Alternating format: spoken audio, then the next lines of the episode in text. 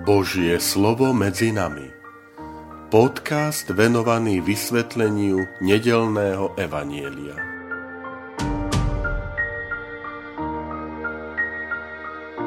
Vítajte, milí priatelia, pri počúvaní tohto môjho podcastu. Volám sa František Trstenský, som rímsko-katolícky kňaz, farár a dekan v Kežmarku. 19. február, 7. nedela v cezročnom období.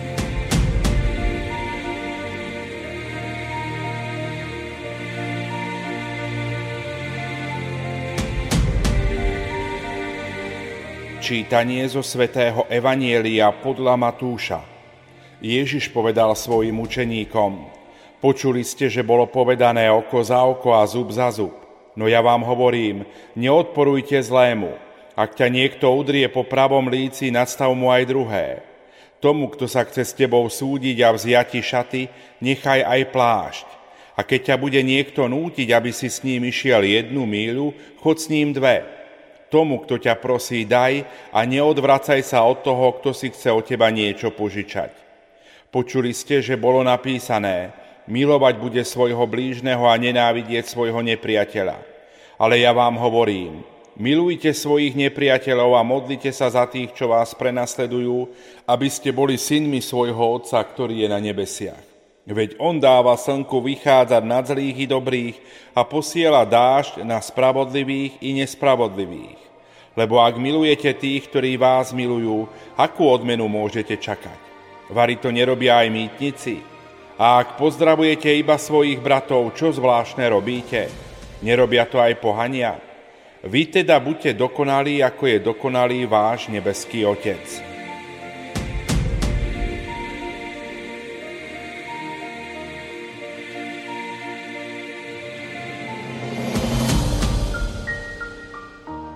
Milí priatelia, ak počúvate tieto moje podcasty, tak viete, že uplynulú nedelu sme si vypočuli 4 zo 6 príkladov porovnania starého zákona s postojom Ježiša Krista.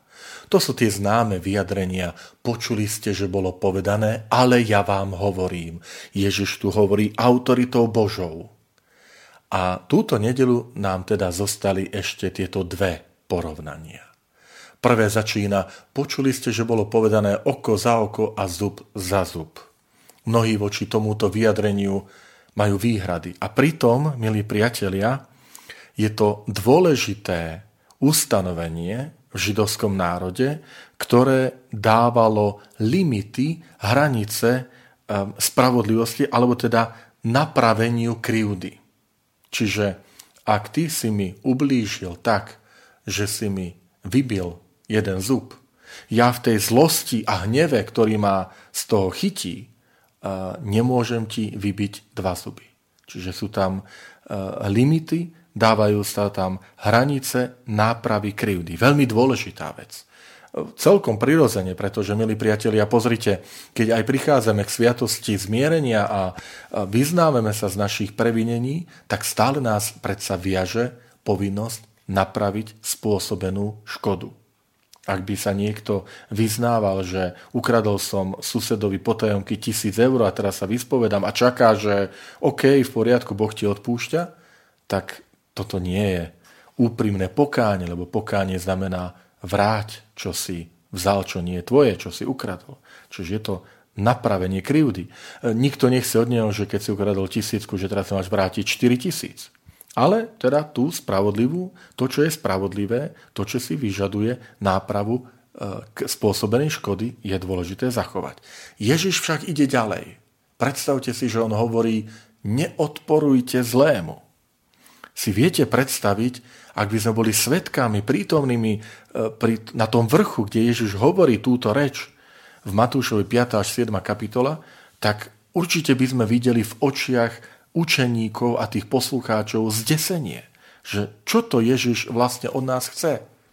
Lebo on hovorí, neodporujte zlému a hneď uvádza niekoľko príkladov. Prvý, ak ťa niekto udrie po pravom líci, nadstav mu aj druhé. Chcem tu ukázať jednu zaujímavosť. Ak ten, kto dáva facku, je pravák, a chce uh, udrieť človeka, ktorý teda po pravej strane líca, na pravé líce, tak musí ho udrieť nie dlaňou, ale musí ho udrieť chrbtom dlane. Rozumiete, ruky, chrbtom ruky. A to znamená, v židostve táto vonkajšia časť ruky bolo považované, že udretie tou vonkajšou časťou ruky je dvojnásobné poníženie, ktoré si vyžadovalo dvojnásobnú odplatu. A Ježiš hovorí, nadstav mu aj druhé. Čiže ak ťa niekto dvojnásobne ponížil, tým, že ťa udrel tou, tou vonkajšou stranou ruky, tak mu daj aj ľavú, nech ťa udrie teda tou vnútornou stranou. Čo si neslýchané. A ďalšia vec, ktorú Ježiš žiada, že, že tomu, kto sa chce s tebou súdiť o šaty, nechaj aj plášť. A šaty alebo tunika a plášť boli, boli, boli odevom e, človeka. A dokonca tá, ten plášť bol niečím, čo človek, ak by dal do zálohy, že nemá čím napríklad zaplatiť, tak večer sa mu mal ten plášť vrátiť, pretože aby nezostal v noci v chlade. A teda Ježiš hovorí, nielen, že mu, keď ti vezme šaty, ale daj mu aj ten plášť, na ktorý ty máš nárok, že jednoducho ti to má súd vrátiť, že jednoducho uh, sa ti to, má sa ti to vrátiť. A tretie, kto ťa prosí nútiš ísť jednu míľu, tak chod s ním dve. Tu niektorí hovoria, že to je odvolávka na rímsky zákon, alebo rímske, rímsky zvyk, by sme mohli povedať. Vieme, že e, Palestína v čase Ježiša Krista bola pod prísnou správou e, rímskych vojakov. A oni mali vraj taký zvyk, alebo nútili, že mohli požiadať tých miestných pod násilím, aby mu odniesli tú výbavu, ten rímsky vojak, tú vojenskú zbroj alebo výstroj na vzdialenosť jednej míle, rímska míľa. A Ježiš hovorí nie jednu míľu, ale choď dve. A jeho poslucháči, keď to povedal v Galilei, porozumeli, kde boli rímske vojska, že čo to od nás chceš? Však ty chceš, aby sme prejavovali istú, istú štedrosť a pomoc rímským okupantom. Toto muselo byť šokujúce. Ale taký je Ježiš. Taký je Ježiš. A potom je teda tá záverečná šiesta, akoby taká antitéza, protiklad, že počuli ste, že bolo povedané milovať blížneho a nenávidieť svojho blížneho, ale ja vám hovorím, milujte nepriateľov, modlite sa za tých, čo vás prenasledujú nie je v starom zákone vyslovne takýto príkaz, že milovať blížno a nenávidieť svojho nepriateľa. Ale tu máme aj na mysli, že Ježiš napráva nielen to znenie zákona, ale naplňa, dáva ten pravý význam, ale aj rôzne tie interpretácie, ktoré okolo tých prikázaní vznikli. A teda aj v židovskom národe vznikla tá interpretácia, že máme prejavovať lásku a blízkoť s tým ľuďom okolo nás, e, členom nášho národa. A keď Ježiš povie, že milujte svojich nepriateľov a modlite sa za tých, čo vás prenasledujú, tak skúste rozmýšľať, kto boli v prvom storočí v Palestíne, ktorá patrila rímskej ríši, bola to súčasť, provincia rímskej ríše, kto boli teda tí nepriatelia a tí, ktorých prenasledovali Židov? No Rímania, samozrejme. A teda Ježiš hovorí, milujte Rímanov, modlite sa za tých, týchto Rímanov, ktorí vás zdierajú a prenasledujú to muselo byť šokujúce v tejto židovskej Palestíne povedať, že namiesto toho, aby ste im prijali zle, a ktorí okupujú našu krajinu, že ich modlite sa za nich a milujte ich. Viete, toto je dôvod, jeden z množstva dôvodov, pre ktorý milujem kresťanstvo, milujem evanílium. Lebo je náročné lebo ide na, do hĺbky e, tých ľudských síl, na dno tej ľudskej existencie. Lebo naozaj, aké je, aká je výsada mať rád tých, ktorí nás majú radi? Veď to dokáže aj, aj, aj náš nepriateľ. Aké je odplácať a dobre robiť tým, ktoré nám dobre robia? Veď to, to nechce žiadnu námahu. Ale Kristus svojim evanilom žiada od svojich učeníkov viac. Preto tam zaznieva ako keby také vyvrcholenie, keď hovorí slova vy však buďte dokonali, ako je dokonalý váš nebeský Otec. Jednoducho, to je tá väčšia spravodlivosť. Ak sa budeme usilovať v živote len o tú bežnú spravodlivosť, keď ty mne 50%, ja tebe 50%, keď ty si mne dal trikrát, no tak ja tebe dám vždy trikrát, a keď ty si mi pomohol dva razy, tak ja tebe dva razy. Nič mimoriadne. Ale Ježiš hovorí, usilujte sa, aby vaša spravodlivosť bola odlišná. Aby vaša spravodlivosť, ktorú žiada nebeský Otec cez Ježiša Krista bola väčšia. Viac, než je len prikázané.